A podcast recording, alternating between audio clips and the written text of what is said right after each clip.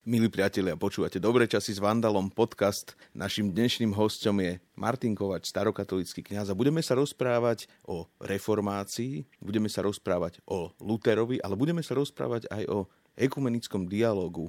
Martin, vítam ťa. Hm, ďakujem. Hneď prvú vec, ktorú si mi dal do ruky, bola kniha Od konfliktu k spoločenstvu. Hovoril si mi, že s jedným z autorov e, tejto publikácie si bol na večeri a že si bol aj členom týmu, ktorý prekladal tento spis. Ja sa priznám, že nemám o ňom nejakú že hĺbšiu vedomosť, vedel som, že to vyšlo.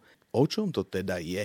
Je to tak, že v roku 2013 Evangelicko-rímsko-katolická komisia pre dialog ktorá vznikla po druhom Vatikánskom koncile. Druhý Vatikánsky koncil sú 60. roky, v 60, 1965 skončil druhý Vatikánsky koncil a on znamenal vlastne z rímsko-katolíckej strany také oficiálne vykročenie do ekumenického dialógu, do toho, že nebudeme už iba sami pre seba, ale budeme viesť dialog aj s kresťanmi iných význaní a ustanovili sa také formálne komisie. Ten ekumenický dialog v súčasnosti prebieha tak, že v podstate veľmi stručne povedané dve cirkvy menujú svojich teológov, a, ktorí sa stretávajú. Raz to stretnutie organizuje jedna strana, raz druhá strana, slávia pritom aj liturgie týchto cirkví, aby sa viac spoznali a popri tom diskutujú na stanovené témy, ktoré si určia a z toho majú nejaký záverečný dokument, ktorý nakoniec sa vydá. No a po 50 rokoch vlastne toho evangelicko-rímsko-katolického dialogu vzniklo veľa takýchto dokumentov. Tak veľa, že človek sa už dnes stráca vlastne, kde to začalo a k čomu všetkému sa dospelo. A tak v tom roku 2013 vyšiel dokument, ktorý mal celkom zaujímavý zámer. V roku 2017 sa oslavovalo pripomínalo, to je takisto veľmi dôležité slovo pre ten ekumenický dialog, či sa reformácia oslavuje alebo či sa pripomína pretože kým katolické prostredie povie skôr, že pripomíname si to, že nie je veľmi čo oslavovať, evangelické prostredie to vždy tradične oslavovalo. No a už len táto základná terminológia vlastne spôsobila to, že sa snažili vydať nový dokument, ktorý jednak povie, že čo sme už dosiahli v tom dialogu za tých 50 rokov a zároveň sa pripraviť na toto významné reformačné jubileum po 500 rokoch v roku 2017 naozaj prebehli rôzne oslavy. Jedna z najvýznamnejších vecí sa udiala ale ešte v roku 2016 v katedrále v Lunde vo Švedsku, kde vznikol Svetový luteránsky zväz. Prišiel tam pápež František a v deň reformácie, ktorý sa oslavuje teda 31. oktobra, to bolo 2016, teda 499. výročie. Pápež František sám prišiel a predsedal vlastne liturgii, kde si spoločne evanielici a rímsky katolíci pripomínali reformáciu. Bol to veľmi zaujímavý obrad, pretože pápež František tam prišiel a bol to teda predvečer v katolickom prostredí Sviatku všetkých svetých, kedy v katolickom prostredí sa nosí biela liturgická farba. Ale pápež František prišiel v červenej, čo je farba reformácie, ktorú si vtedy používajú evanielici a chcel takto ukázať istú solidaritu a ukážku tej súnáležitosti toho spoločenstva. Bola to veľmi silná bohoslužba, ktorá dodnes rezonuje v spoločnosti a bola preložená aj do Slovenčiny a z hodou okolností práve v týchto dňoch sa slávila aj na Slovensku v rámci teologickej konferencie Evangelickej cirkvi Augsburského vyznania v Poprade. A predsedali jej biskup Jan Hroboň za evangelickú stranu a biskup Jozef Halko za katolickú stranu. Bola streamovaná online a môžete si ju dohľadať. E, to, čo spomínaš, tú bohoslužbu vo Švedsku, tú ekumenickú, kde bol svätý otec František, tak tam tie reakcie tiež, akože môžeme tak idealisticky hovoriť o tom, ako pápež prišiel a v pokore teda predsedal prvý medzi rovnými, no ale na tom spektre katolíckom vnímal som, že to bolo interpretované, že keby sa vzdáva niečo vzácného katolického, že zrádza niečo a vždy teraz, keď je nejaký konflikt alebo niečo tak zarezonuje, tak sa pápež, tento pápež označuje jednak za lavičiara, ale potom aj za luterána. A to je ako by taká, že nadávka, to ešte z toho historického nejakého diskurzu to tak vyplýva. No a aké boli reakcie, ak boli teda negatívne, na evangelickej strane? Nie je tam obava, že katolícka církev chce zožrať luteránske menšie církvy? Čiastočne samozrejme je a vyplávala na povrch ešte pri jednom významnom evangelicko-katolickom dokumente, o ktorom sa zvykne hovoriť ako o jednom z najvýznamnejších ekumenických dokumentov, hoci nie je až tak veľmi poznaný a to je spoločné vyhlásenie k učeniu o ospravedlnení. Strašne divne to znie, ospravedlnenie, tak to ani nevieme, čo si pod tým predstaviť, ale práve toto bol teologicky jeden zo zásadných uh, pojmov reformácie. Pre Lutera učenie o ospravedlnení, teda inými slovami povedané, akým, akým spôsobom je človek spasený, akým spôsobom je on zbavený svojich hriechov pred Bohom, tak Luther tvrdil, že je to z čistej Božej milosti, že si to nemôžeme zaslúžiť svojimi skutkami, že je to naozaj dar, ktorý dostávame. A toto sa stalo jedným z tých kľúčových teologických pojmov a sporov reformácie. A v roku 1999 bol podpísaný práve tento dokument, ktorý z katolíckej strany mal najmimoriadnejšiu veľkú závažnosť, pretože ho podpísali naozaj významné kongregácie a stal sa akoby vyjadrením oficiálnej pozície katolíckej strany, že učenie, ktoré je vyjadrené v tomto dokumente, nie je církev rozdeľujúce. A pre evanelikov to bol veľmi významný moment, pretože práve toto učenie bolo akoby jadrom reformácie a mysleli si, že toto bude viesť k tomu plnému spoločenstvu, že už tu nie sú vlastne bariéry. Ak sa dohodneme na tomto bode, tak vlastne môžeme sa znovu zjednotiť alebo nájsť nejakú spoločnú jednotu. Nestalo sa tak, spôsobilo to isté dezilúzie a na druhej strane tam bol aj odpor niektorých nemeckých evangelických teológov. A myslím, že to bolo až 200 profesorov evangelickej teológie, ktorí podpísali teda stanovisko, že nesúhlasia s týmto dokumentom, že vlastne nejakým spôsobom popiera a, alebo obrusuje veľmi hrany toho, čo spôsobilo tú reformáciu až nepriateľným spôsobom v podstate. A áno, je tu tá otázka toho, že čo je vlastne cieľom ekumenického dialogu, o čom sa tiež dlho diskutovalo. Dospelo sa k takému stanovisku, že vlastne cieľom ekumenizmu je viditeľná jednota církvy. Hovorí sa niekedy o organické alebo štruktúrálnej jednote, že to je to, čo musíme vlastne hľadať a dosiahnuť nejakým spôsobom. Teda tie predstavy boli rôzne a jedna teória, ktorá sa považuje za prežitok, hoci ešte stále o nej často počujeme a najmä v slovenskom prostredí je rozšírená, je tzv. ekumenizmus návratu. V tom rímskokatolickom prostredí sa jednoducho hovorilo, že vlastne my sme držiteľmi pravdy a vlastne ten ekumenizmus spočítal, spočíva len v tom, že o tom musíme presvedčiť všetkých ostatných, že sa musia k nám vrátiť a uznať túto matku církev a svetého otca a tak ďalej. Ale toto je prežitok naozaj na tej katolíckej strane. Bol viackrát odsúdený významnými teológmi aj v týchto ekumenických cirkevných dokumentoch. Hovorí sa skôr o tom, že tá jednota, ktorú hľadáme, my ju ešte nepoznáme. Že to hľadanie je jednoducho o tom, že naozaj musí mať otvorený záver. Že dialog prestáva byť dialogom, ak ja si myslím, že som vlastníkom pravdy. Lebo vtedy iba presviečam a evangelizujem toho druhého. Dialóg je o tom, že máme rôzne pozície a spoločne diskutujeme a hľadáme a musíme si vedieť priznať, že veď ja sa môžem míliť. A tie veci tak nie sú. A ak tam toto chýba, tak ten dialog stráca vlastne svoju bytostnú podstatu. Veď toto, čo spomínaš, to je aj plodom druhého vatikánskeho koncilu, vlastne keď sa katolická církev otvorila svetu, aj vo vzťahu k evangelickým alebo protestantským církvám. No a tam si spomínal, že vlastne celé to trvanie od koncilu je množstvo dokumentov, ktoré už to vyzerá, že už, už prichádza k nejakej aspoň duchovnej jednote bez e, ľudskej hierarchie. To sú dokumenty, to je taký, že ideálny svet profesorov, teológov, ale tá realita je úplne iná. A z čoho toto pramení? Čo to je taká ľudská vlastnosť? Že to je že nepokora, je to pícha, je to nechuť podriadovať sa, alebo je to možno aj také historicky nejakým spôsobom podmienená opatrnosť napríklad e, protestantov voči Rímu, ktorý akokoľvek by chcel, vždy je taký ten, že tvrdý, pevný, nejakým spôsobom to zamieša vo svoj prospech. Čo to je?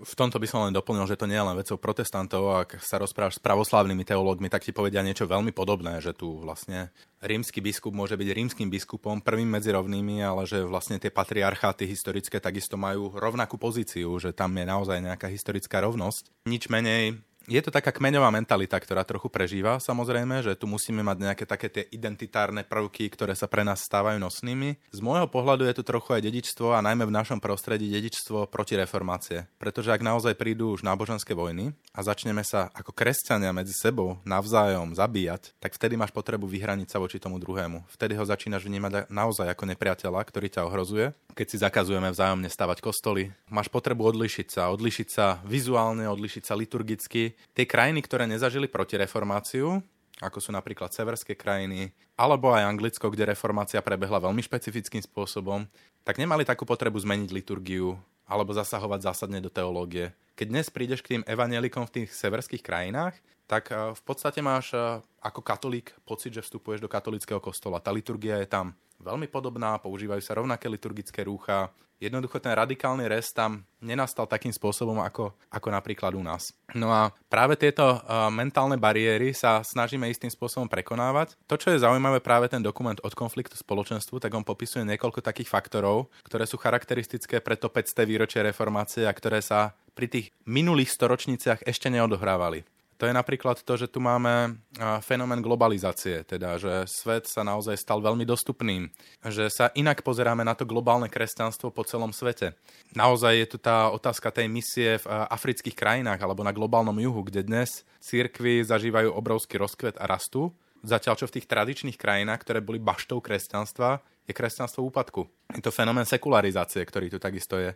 A v neposlednom rade je to aj o tom, že vlastne dnes už ľudia vôbec nerozumejú tomu, čo, prečo sa udiala reformácia. Nerozumejú tomu, že prečo sú tu vlastne tie rozdiely. Stalo sa to naozaj iba takým kmeňovým označením, ktoré my už sami nemáme zažité, ale proste prijali sme to tým, že sme sa do tej tradície narodili. A tak to jednoducho je. Toto je zaujímavá vec, ktorú hovoríš keď som rozprával s jedným priateľom, husickým teológom, mal takú dobrú poznámku, trochu vtipnú a možno aj trochu pravdivú. Hovoril, že ak by sa Luther, ale Jan Hus narodili po druhom Vatikánskom koncile, nemali by už potrebu reformovať církev, Hus by nebol upálený a vďaka Lutherovi by nevznikla celá tá bohatá škála protestantských církví. Čo si o tomto myslíš? Je to odvážne tvrdenie z môjho pohľadu a druhý vatikánsky koncil považujem za veľmi významný moment v rímskokatolíckej cirkvi, zásadný a správny, na rozdiel od uh, niektorých teológov na Slovensku alebo uh, duchovných hoci teda sám, sám som starokatolický kňaz, takže som externý pozorovateľ v tomto.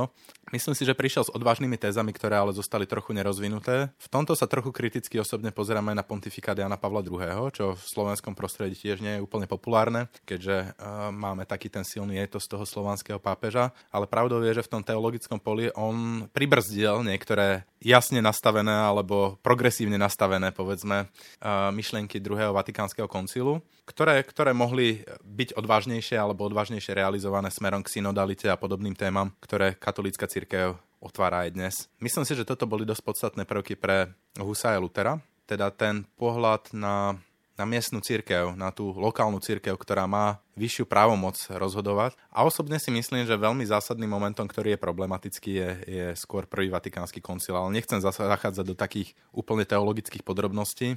Myslím si, že to 19. storočie takisto bolo veľmi kľúčové a že mnohé myšlienky, ktorých dedičmi sme dnes, sa jednak začali naozaj aj v tom 16. storočí, tou európskou reformáciou. Tam je známa Weberová téza, že vlastne to bol štart kapitalizmu, hoci môžeme o tom rôzne pochybovať, ale teda, alebo diskutovať, ale minimálne ako téza na uvažovanie je to zaujímavé. A na druhej strane, naozaj sú tam počiatky mnohých vecí. Profesor Petráček, český profesor, zase tvrdí, že v reformácii je akýsi počiatok tej sekularizácie Európy. Že tie následné náboženské vojny, ktoré prišli, vlastne boli počiatkom toho, s čím potom prišla francúzska revolúcia a 19. storočie, ktoré na to reagovalo, že ak hľadáme úplný počiatok vlastne tej sekularizácie Európy, tak mohol byť v tom 16. storočí, v tom, v tom Luterovom konaní. Tak ale to zase nevyznieva nejak v prospech, čo ja viem, reformácie je otázka, že či to reformácia spôsobila, alebo či bola prirodzeným vyústením toho celého, že to bol naozaj proces, ku ktorému muselo nejak dôjsť. O tomto sa mnohí teológovia takisto sporia. Vlastne mnohí hovoria, že tá doba toho 16. storočia bola tehotná na niečo, ako je reformácia. A vybublalo to rôznymi spôsobmi. To nebol predsa iba Luther, to bola švajčiarska reformácia, Calvin a Zwingli, to bola anglická špecifická reformácia, ktorá jednoducho takisto, vlastne jej podstatou bolo to tá samozpráva, to, uh, tá úloha miestnej cirkvi, ktorá bola podcenená istým spôsobom, a to, že nechceme nechať zasahovať cudziu moc, predsa len církev a politika boli oveľa viac prepojené, ako sú v súčasnosti. Takže on to bol aj mocensko-politický ťah, že jednoducho nechceme, aby cudzia moc nám tu dosadzovala biskupov, ktorí potom robia politické problémy. Hej? Takže aj toto stálo v celom tom pozadí a mnohí hovoria, že aj bez Henricha VIII a bez jeho túžby po novom manželstve uh, by k niečomu takému na anglických ostrovoch došlo, lebo lebo sú proste vzdialené a, a samostatné. Takže uh, áno, možno to bol proste prirodzený proces, v ktorom vyústili viaceré veci toho, toho 16. storočia a ktoré prirodzene potom viedli k mnohému ďalšiemu. 19. storočie takisto prinieslo svoje otázky, pretože tá církev, tak katolícka, ako aj tie cirkvy, ktoré vznikli z reformácie, jednoducho museli reagovať na tie nové výzvy, ktoré priniesla veľká francúzska revolúcia, ako boli sekularizácia, a liberalizmus, a rodiaci sa socializmus v 19. storočí a tak ďalej. Tieto veľké myšlienkové prúdy, ktoré vlastne, ktorých rozvoj sledujeme až dodnes. A církev sa ocitla v takej situácii, že padajú monarchie, ktoré istým spôsobom garantovali tú našu pozíciu a ako na to budeme reagovať. A vtedy prichádza prvý Vatikánsky koncil v roku 1869-1870 a on je takou rímsko-katolickou reakciou, ktorá hovorí, že v čase padajúcich monarchií a vznikajúcich demokracií a národných štátov my musíme sa voči tomu ohradiť a ukázať, že církev je ten pevný stĺp, ktorý tu je, že keď padajú monarchie, tak my nepadneme a tak ďalej. A voči tomuto sa ozývajú kritické hlasy už v tom katolickom prostredí a začínajú hovoriť, že keď tu padajú monarchie, rodia sa liberálne demokracie a sekulárny štát a podobne, aj církev sa má demokratizovať a má sa ubrať spôsobom, ktorý nie je uzavretý voči tomu svetu, ale ktorý je otvorený. A práve toto bol z môjho pohľadu jeden z veľmi silných krokov, ktorého dedičstvo vlastne vidíme až dodnes v tej istej uzavretosti niektorých kruhov v katolicizme a ktoré istým spôsobom relativizoval ten, ten druhý vatikánsky koncil, o ktorom sme hovorili. Tie dejné súvislosti sú veľmi zaujímavé a, a v mnohom ti dávajú zapravdu, ale tu ako človek, ktorý má ku katolicizmu blízko, by som oponoval 20. storočím a konkrétne východnou Európou, alebo teda týmto našim blokom, alebo strednou Európou, ktorá bola pod komunistickou nad, nadvládou zo Sovietskeho zväzu, že to tu bolo všetko týmto nejak poznačené. A práve tá pevnosť a vernosť katolicizmu a vernosť Rímu pomohla prežiť týmto krajinám. Si zoberme, že však Polsko, nie, Jan Pavel II a toto, že, že vždy, aj keď to bolo teda ten veľký tlak zo Sovietskeho zväzu tých komunistov, tak vždy sa bolo kam obrátiť, vždy bolo kam upierať oči, však je Slováci, však aj tajní biskupy, nakoniec je taká domnienka, že ak by tieto naše krajiny neboli katolícke, tak ten komunizmus takto neprežijeme. A teraz to vidíme napríklad, že v Číne, že čínska katolická církev má sa kam obrátiť. Na, a na Blízkom východe katolíci, aj keď oni tak naivne vzhliadajú, myslia si, že, teda, že pápež má nejakú moc a môže prísť a, a keď povie to zásadné slovo a nastane mier. No ja si práve myslím, že tam sa mieša, mieša niekoľko rovín. Tá východná politika Vatikánu, ktorá bola nastavená, um, najmä v čase normalizácie, keď priniesla to vlastne tu, neboli obsadené biskupské stolce. Hej? A tá církev sa o to usilovala, pretože nemať biskupov v tom katolickom prostredí je veľmi závažný problém. Nemá kto svetiť ďalších kňazov a tak ďalej. No a riešenie tej oficiálnej církvy, ktorá teda tá štruktúrálna naozaj, ktorá bola verejná a nepôsobila nejak v podzemí a katakombách, tak sa vlastne dohodla s komunistickým režimom a ten komunistický režim sa dohodol s Vatikánom že budú hľadať kompromisné mená, ktoré uzná tak komunistická vláda, ako aj Vatikán a takíto biskupy budú dosadení na Slovensku. Toto sa stalo v, teda v 70. rokoch a myslím si, že je to jedno z negatívnych dedičstiev. Nemyslím si, že to bolo správne a dnes niečo podobné vidíme v tej Číne, že ten kompromis jednoducho nebol dobrou vecou. A potom, keď prišli 90. roky, mali sme tu ľudí, tajne vysvetených biskupov, tajne vysvetených kňazov, ktorí naozaj boli v opozícii, ktorí pôsobili v tých podzemných štruktúrach a tí aj po zmene režimu zostali na periférii. A dodnes často sú. Čiže nie je to úplne čierno-biela záležitosť. Samozrejme, to, tá kresťanská církev alebo ten kresťanský disent v čase komunistického režimu na Slovensku bol mimoriadne silnou vecou, ale tiež tam musíme rozlišovať. A kresťanským disentom rozhodne neboli kňazi, ktorí boli v Pacem Interis. Kresťanským disentom neboli tí, ktorí kolaborovali s režimom kresťanským disentom boli práve tie podzemné štruktúry, ktoré boli tou neoficiálnou katolickou cirkvou v podstate, ktorí sa schádzali po bytoch, tajne slúžili bohoslužby, pašovali literatúru a tak ďalej. Nasadzovali svoje vlastné životy a poznám mnoho veľmi sklamaných príbehov z tohto obdobia, keď nežná revolúcia toto nenaplnila, ale často potvrdila práve tých ľudí, ktorí sa angažovali v týchto štruktúrach ktorí kolaborovali s režimom. Konec koncov posledných biskupov, ktorí boli na základe tejto východnej politiky tzv. Vatikánu, boli menovaní v 80. rokoch na konci. Jedným z nich bol napríklad Jan Sokol. A teda poslucháči môžu mať rôzne názory, ale ja teda som veľmi kritickým voči tomu, čo toto prinieslo aj v tých porevolučných rokoch cirkvi na Slovensku. Pretože kým podľa mňa mali byť biskupmi ľudia ako Anton Srholec, alebo ľudia, ktorí sa osvedčili v tom disente, tu naďalej pokračovali tieto štruktúry východnej politiky, ktoré dedičstvo žneme dodnes.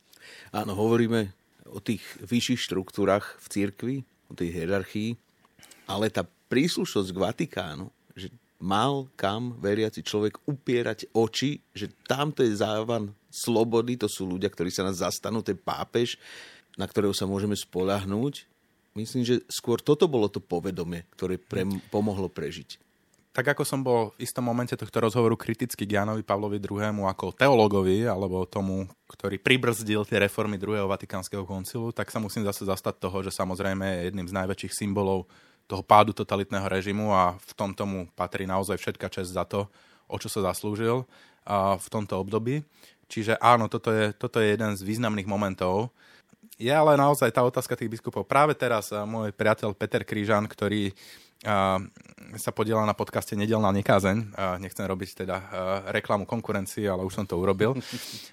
Prepačte. Tak, tak práve tam písal o jednom z týchto biskupov tej východnej politiky Juliusovi Gabrišovi, že keď bola prvá diakonská vysviacka vlastne, keď on bol menovaný biskupom, tak prišiel a vlastne v kázni tým rodinám a tým budúcim vysveteným diakonom tak povedal jednu pamätnú vetu, že tá kapela Beatles, ktorá tu teraz je, že to sú vlastne len synovia smetiarov z predmestia Liverpoolu a z toho nemôže vzniknúť nič dobré, lebo zlý strom nenesie dobré ovocie. On hovoril, že vtedy si on povedal, keď počul takéto veci, a je to parafráza teda toho, čo povedal vtedy, že či nám vlastne nebolo lepšie bez tých biskupov. Hej? A toto je tá vec, že naozaj do toho úradu by sa mali dostávať jednoducho podľa mňa tí, tí osvedčení ľudia. A to sa tu nedialo, že tento kompromis, ktorý sa tu urobil, nastal veľmi veľa. A tých odvážnych ľudí, ktorí stáli naozaj v tom disente a žili církev iným spôsobom, poučili sa v mnohých veciach, a to poučenie nebolo nejako prijaté za svoje. Inými slovami, um, mal som mm, v Prahe, keď som študoval, tak ma vyučoval dogmatickú teológiu a starokatolickú dogmatiku nás učil rímskokatolický františkánsky kňaz vtedy, potom odišiel od františkánov, Ctírad Václav Pospíšil, veľmi známe české meno, skvelý teológ, výborný rečník.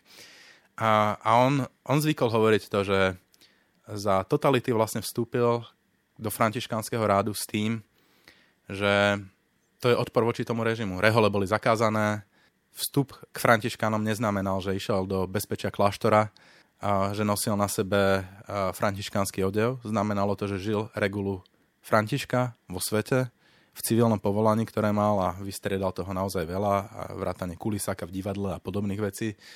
Ale hovoril, že to bolo to, čo ho naplňalo. Keď prišla revolúcia a títo františkáni požadovali viacero vecí aby sa nemuseli vrátiť do kláštorov, ale naďalej mohli žiť v komunitách, pobytoch a domoch, ktoré mali pokúpené tak, ako žili predtým, aby mohli zostať v civilnom zamestnaní, aby nemuseli nosiť reholný habit. Nariadenia, ktoré prišli z rehole zvonka, boli musíte ísť do kláštorov, musíte zanechať civilné zamestnanie, musíte si obliecť reholný habit. On hovorí, toto bola rehola, do ktorej som nevstupoval, toto bolo niečo, čo pritiahlo úplne iný typ ľudí a úplne iný typ mentality, ktorý tam bol a ja som sa zrazu necítil doma a necítil som, že by bola využitá táto dlhodobá skúsenosť, ktorú sme tu mali, toho praktického života kresťanstva vo svete. Niečo, k čomu dnes pozýva pápež František svojím spôsobom a čo oni vlastne predvídali v tomto totalitárnom režime, kde církev bola útočiskom slobody. A nemusíme chodiť ďaleko. Antonio Srholec predsa do posledných dní zvykol hovoriť, že kým za totality církev bola pre neho miestnosť slobody a odporu voči akejkoľvek totalite, po zmene režimu sa církev stala poslednou totalitárnou baštou. To je jeho doslovný výrok, ktorý povedal v niekoľkých rozhovoroch. A toto je ten problém, že sme sa jednoducho nepoučili z toho a nedali sme priestor tomu slobodnému, otvorenému, protestujúcemu a hľadajúcemu kresťanstvu, ale skôr tomu kresťanstvu okresaných rán, kompromisov, normalizácie. Tak ono zase ten komunistický režim, teraz sa nezastávam ničo, len uvažujem, že bol krízovou situáciou a v krízových situáciách sa aj krízové riešenia nejakým spôsobom uplatňujú, no a potom už v čase pokoja zase e, to prináša iné riešenia, nie? už aj hm. pokojné, už aj kompromisné, už aj treba si nejakým spôsobom odýchnuť. Či nie? Že to je normálne taká, taká, taká ľudská vec. Trochu áno, ale ja si myslím, že kresťanstvo vždy bolo a malo byť alternatívou pre to, čo sa deje vo svete okolo nás. A tie výzvy, ktoré tu máme, sú stále rovnaké. Tie výzvy, ktoré priniesol ranný kapitalizmus a, aj do našich krajín. Veď žneme to dodnes. Tie roztvárajúce sa nožnice medzi najchudobnejšími a ľuďmi, ktorí stoja na čele a vlastnia väčšinu svetového majetku. To je jednoducho niečo, voči čomu kresťanstvo je alternatívou.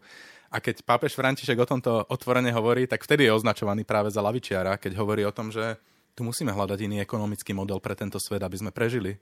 Že tu nemôže 10 ľudí na svete vlastniť vlastne drvú väčšinu celého majetku, ktorý tu máme a že niečo je v neporiadku v takomto stave, keď tu na druhej strane zomierajú ľudia, ktorí nemajú ani základné životné potreby.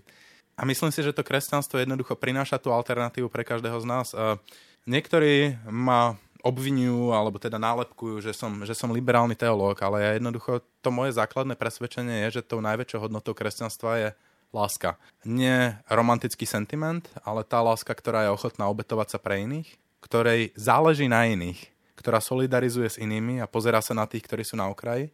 A to znamená každodennú výzvu, že keď sa zobudím, tak toto musí formovať môj život že sa musím vedieť zastať tých ľudí, že nemám mlčať, keď sa deje nespravodlivosť na iných.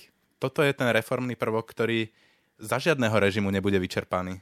Hej, hovoríš o láske, že to je takéto kresťanské pekné, že základ všetkého, ale spomenul si tam pekné slovo solidarita, ktoré hmm. je vlastné aj ľuďom neveriacim, keď, sa, keď od, toto, hmm. od tohoto sa odkloníme. No a výzva k solidarite je na mieste. Byť solidárny znamená deliť sa, lenže byť solidárny z príkazu, ako to ľudia vnímajú, že takto by mohol byť ten socializmus, ktorý hovorí, hej, ty buď solidárny, ale máš to pod zákonom, rozdaj zo svojho, lebo my ti to prikazujeme, tak toto sa ľuďom nepozdáva. Preto aj keď niečo takéto sa naznačuje, tak my máme tú historickú skúsenosť s realizáciou socializmu, ktorý bol tak veľmi solidárny, že pobral ľuďom majetok a, a poprel právo na súkromné, súkromné vlastníctvo.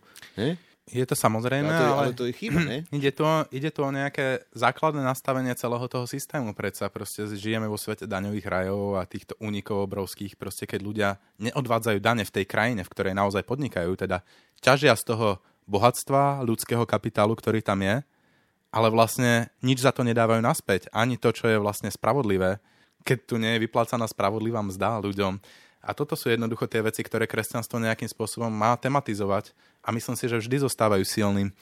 Jedno z najsilnejších gest posledných rokov z toho katolického prostredia na Slovensku bolo, keď, eh, keď sa biskup Milan Lach, ktorý skončil potom v Amerike, eh, postavil za štrajkujúce zdravotné sestry, ktoré tam jednoducho pracujú enormným spôsobom a nedostávajú za to, za to zaslúženú mzdu.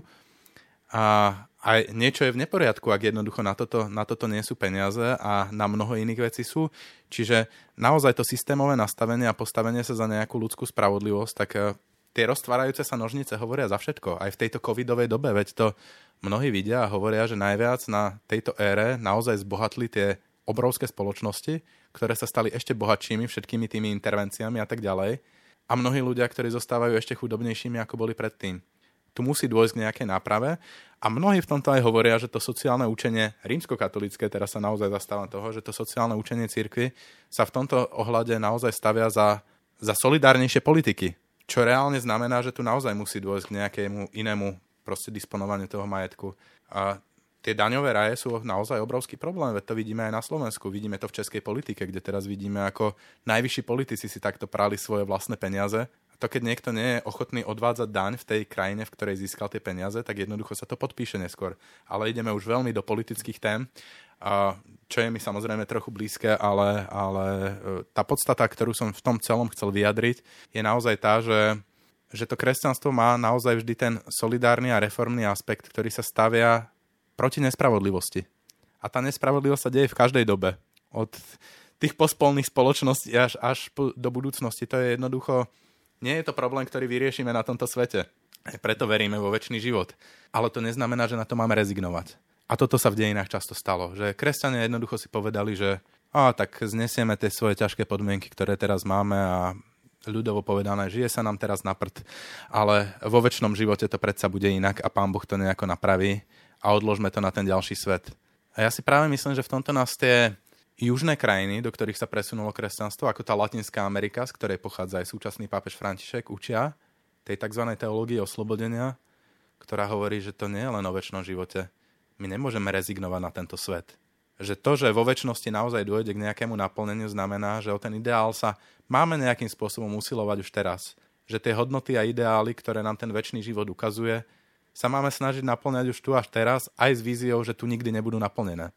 No ale teológia oslobodenia bola odsúdená katolickou církou a keď sa aj niekto označuje, že, že je prívržencom tejto teológie, tak vlastne akoby je v omyle. A je tam tá zásadná vec, lebo to vychádza, to je akože spojenie katolicizmu s marxizmom, že by si to lepšie vedel vysvetliť, ale tam je ten problematický prvok revolúcie, ktorá mm. násilným spôsobom prerodí spoločnosť a toto sa popiera s podstatou kresťanstva. Presne tak.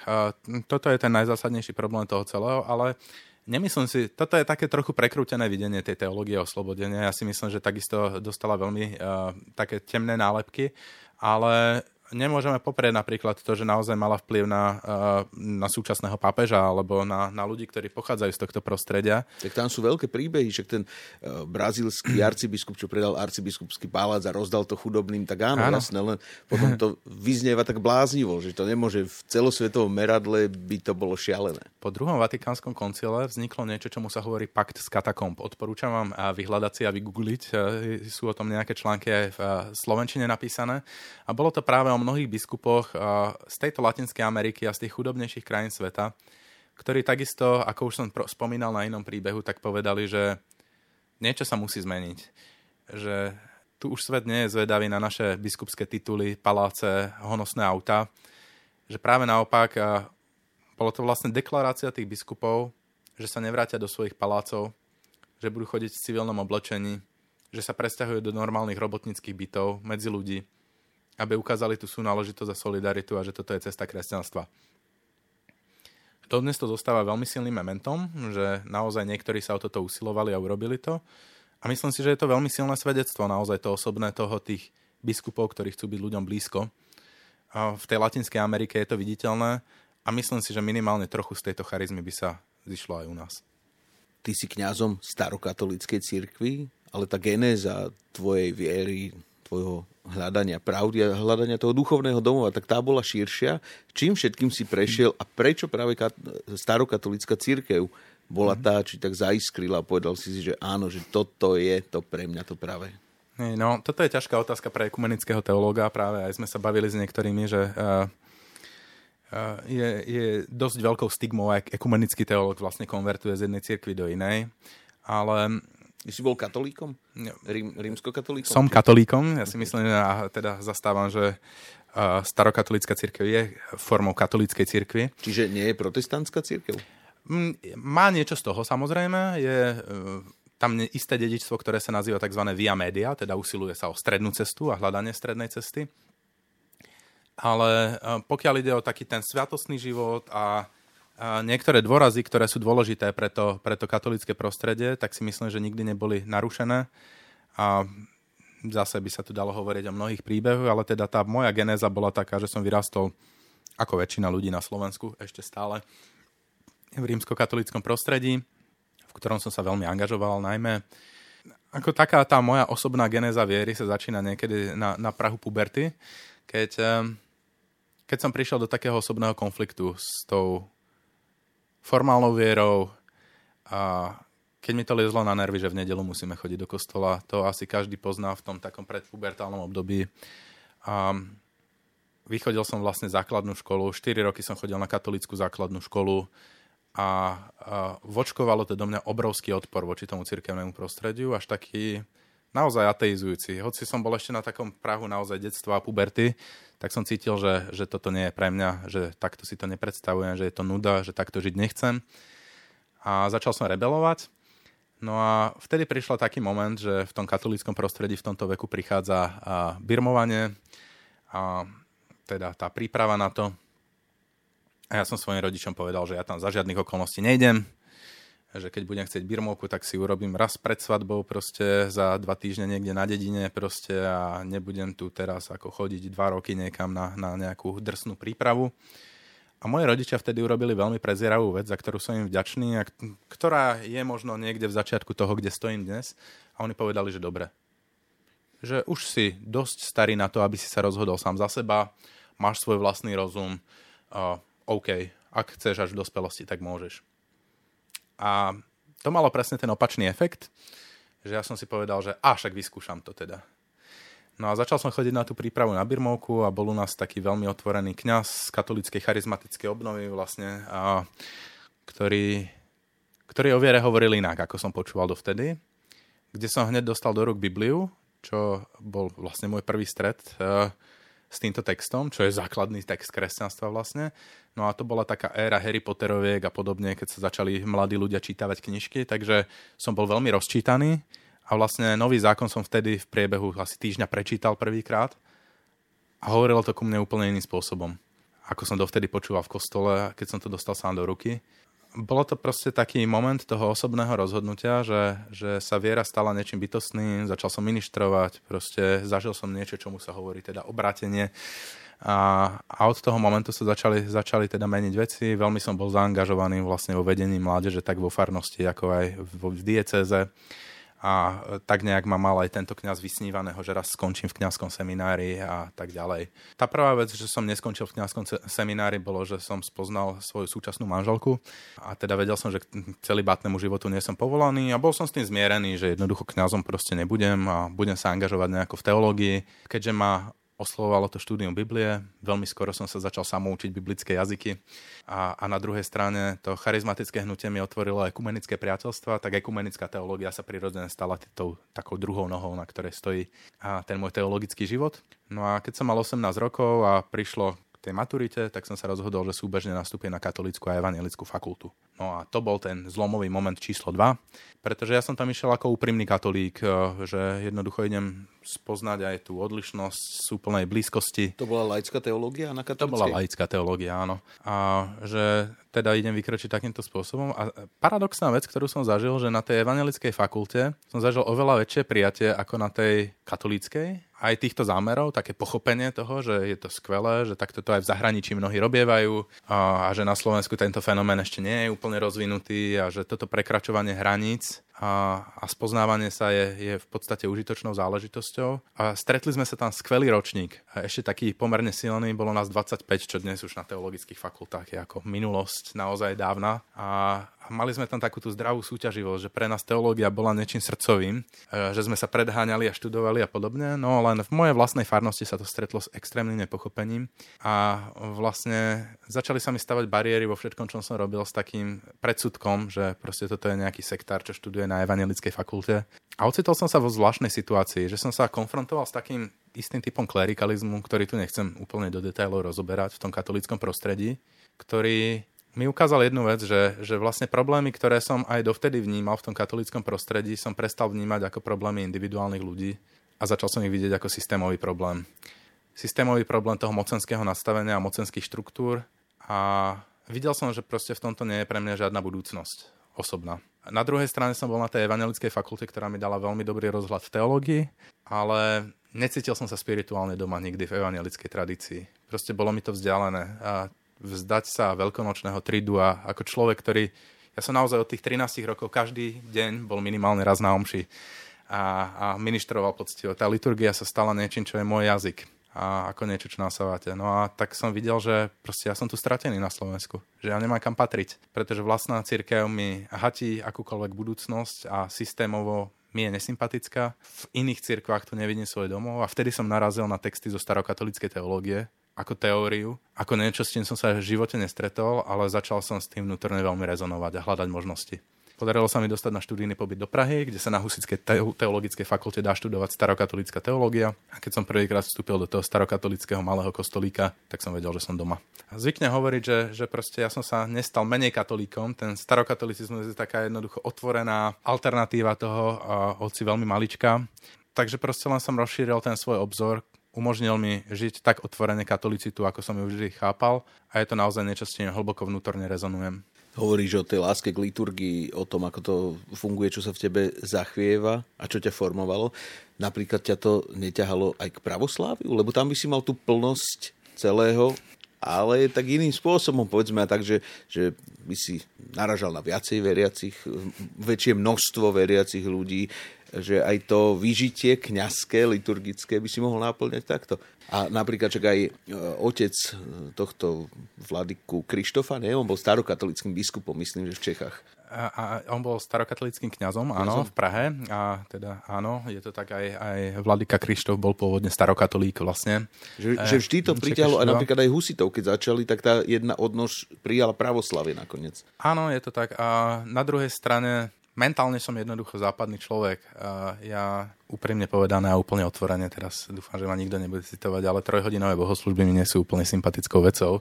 Tá liturgia jednoducho má má hovoriť jazykom tej doby toho človeka a tie symboly majú byť reinterpretované nejakým spôsobom.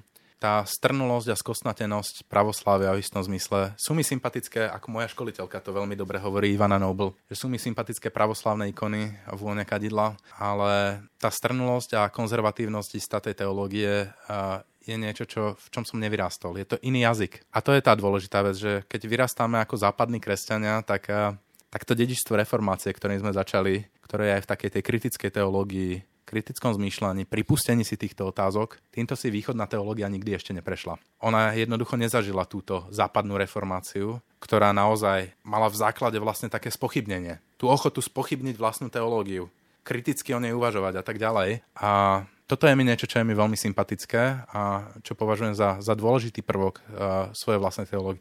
Tiež to má taký zárodok ešte pri tom mojom birmovaní. Ja som si dal birmovné meno Tomáš Apoštol, a pretože uh, je mi to jeden z najsympatickejších svetých, ktorý, o ktorom je len pár zmienok v uh, tých biblických textoch. A tá dôležitá vec je, že... Neveriaci Tomáš. Áno, že je to jednoducho ten, ktorý pochybuje a ktorému Ježiš necháva dotknúť sa tých rán že pochybnosť vlastne nie je ničím zlým. Ona je pripustená, tie otázky, mať kritické otázky aj voči vzkriesenému je normálne. A starokatolicizmus nesie tú tradíciu západnú v tom priateľnom, v ktorom si našiel teda domov? Že to je to? Je mi to veľmi sympatické práve tým, že ako by to kombinovalo viaceré z tých prvkov a ten kľúč toho starokatolictva je práve v tom, alebo pre pochopenie, ktorý ja zvykne hovoriť, je práve v tom 19. storočí. Ako sme hovorili, rímsky katolicizmus sa ubral takou kontrakultúrnou cestou. Že jednoducho, keď sa tu liberalizuje spoločnosť, my musíme just byť inak. Keď eh, je tu vedecký pokrok, my musíme byť voči tomu skeptickí a eh, skôr držať tie tradičné pozície. A nemeckí teológovia voči tomu boli kritickým hlasom, že ten katolicizmus sa musí otvoriť. Musí sa zaviesť národná liturgia do jazykov. 100 rokov pred druhým vatikánskym koncilom toto bolo to starokatolické hnutie a ten jeho progres. A takisto to hľadanie, oni sa snažili nájsť vlastne takú, ten, ten ideál nerozdelenej církvy prvého tisícročia, ako by tam bol. Teda hľadali si tú cestu k pravosláviu, ktoré vtedy tiež bolo niekde inde, ako je dnes. Hľadali si cestu k anglikanizmu, s ktorým uzavreli plné sviatostné spoločenstvo takisto, a čo, je, čo je veľmi silný, silné gesto. Ale teda tá vec, ktorá tam bola, ja to zvyknem veľmi jednoducho povedať, že pokiaľ ide o starokatolickú teológiu, má veľmi blízko práve k pravosláviu, pretože uznáva ako autoritatívne tie koncily nerozdelenej cirkvi, teda do prvého tisícročia. Sedem ekumenických koncilov tzv. Čo sa týka štruktúry, tak máme blízko k evangelickým cirkvám, pretože sme demokratickou cirkvou, farnosti si volia svojich kňazov, biskup je volený synodou, církev je vlastne spravovaná nielen biskupom, ale synodálnou radou, teda kýmsi kolektívnym orgánom, ktorý dohliada a snaží sa o nejakú transparentnosť a vyvažovanie toho hlasu biskupa, ako aj farnosť má farskú radu, ktorá je kritickým hlasom voči farárovi. Ja sa to snažím vždy zdôrazňovať ním. Kritizujte ma. To je veľmi dôležitý prvok. No a pokiaľ ide o liturgiu, tak tá je najbližšie uh, rímskému katolicizmu. Keď človek príde na našu bohoslužbu, cíti sa ako katolík doma. Napriek tomu, že sú tam kombinované takisto niektoré prvky, že máme aj všeobecnú spoveď napríklad, a podobne ako v evangelických cirkvách. Teda za tým stojí dôraz, že je pre nás veľmi dôležité, aby sa veriaci nebali pristúpiť k Eucharistii. To je jeden z fenomenov, ktorý je tu na Slovensku celkom rozšírený. Keď prídete do kostolov, veľa ľudí akoby sa bálo, nejde na tú spoveď, pretože pretože majú nejaký vnútorný blok a vnútornú bariéru, ale to im znemožňuje aj účasť na Eucharistii. A my sa snažíme byť nízkoprahoví v tom eucharistickom pohostinstve. U nás je pozvaný k Eucharistii každý pokrstený veriaci, ktorý verí v Ježišov prítomnosť tej sviatosti a lutoval svoje hriechy. Preto je tam tá všeobecná spoveď súčasťou liturgie, aby sa človek cítil naozaj slobodný a aby to pozvanie bolo pre neho adresované. Čiže toto sú také, také nejaké prvky, ktoré to skombinovalo, ktoré sú mi veľmi blízke a ktoré vnímam ako, taký, ako takú ekumenickú katolicitu. Tento rozhovor je venovaný tomu, že pred Sviatkom všetkých svetých si pripomíname aj pamiatku reformácie, alebo slávime pamiatku reformácie. Ak sa pozrieš na život Martina Lutera, som sa rozprával s jedným augustinianom a pýtal som sa, že ktorý ich e, augustinianský mních je na taký, že, že stojí za zmienku, že naozaj, že, že veľký človek. A on hovorí, no Martin Luther. a ten zreformoval církev. Keď sa pozrieš na život Martina Lutera, na jeho zápasy, všetko, čo z toho vzniklo. Ako to hodnotíš? Vtipne to môžeme uvieť tak, že e, na teologickej fakulte sa zvyklo hovoriť, že z jeho teológie cítiť pivo. A je, to, je mi to veľmi sympatické v istom zmysle. Naozaj v tých kláštoroch sa pivo varilo a toto je vec, ktorú ani reformácia nedokázala zrušiť. A že Luterová manželka vlastne v tom bývalom kláštore, v ktorom žili, tak naozaj varievala pivo a vznikli z toho aj tzv. reči pri stole.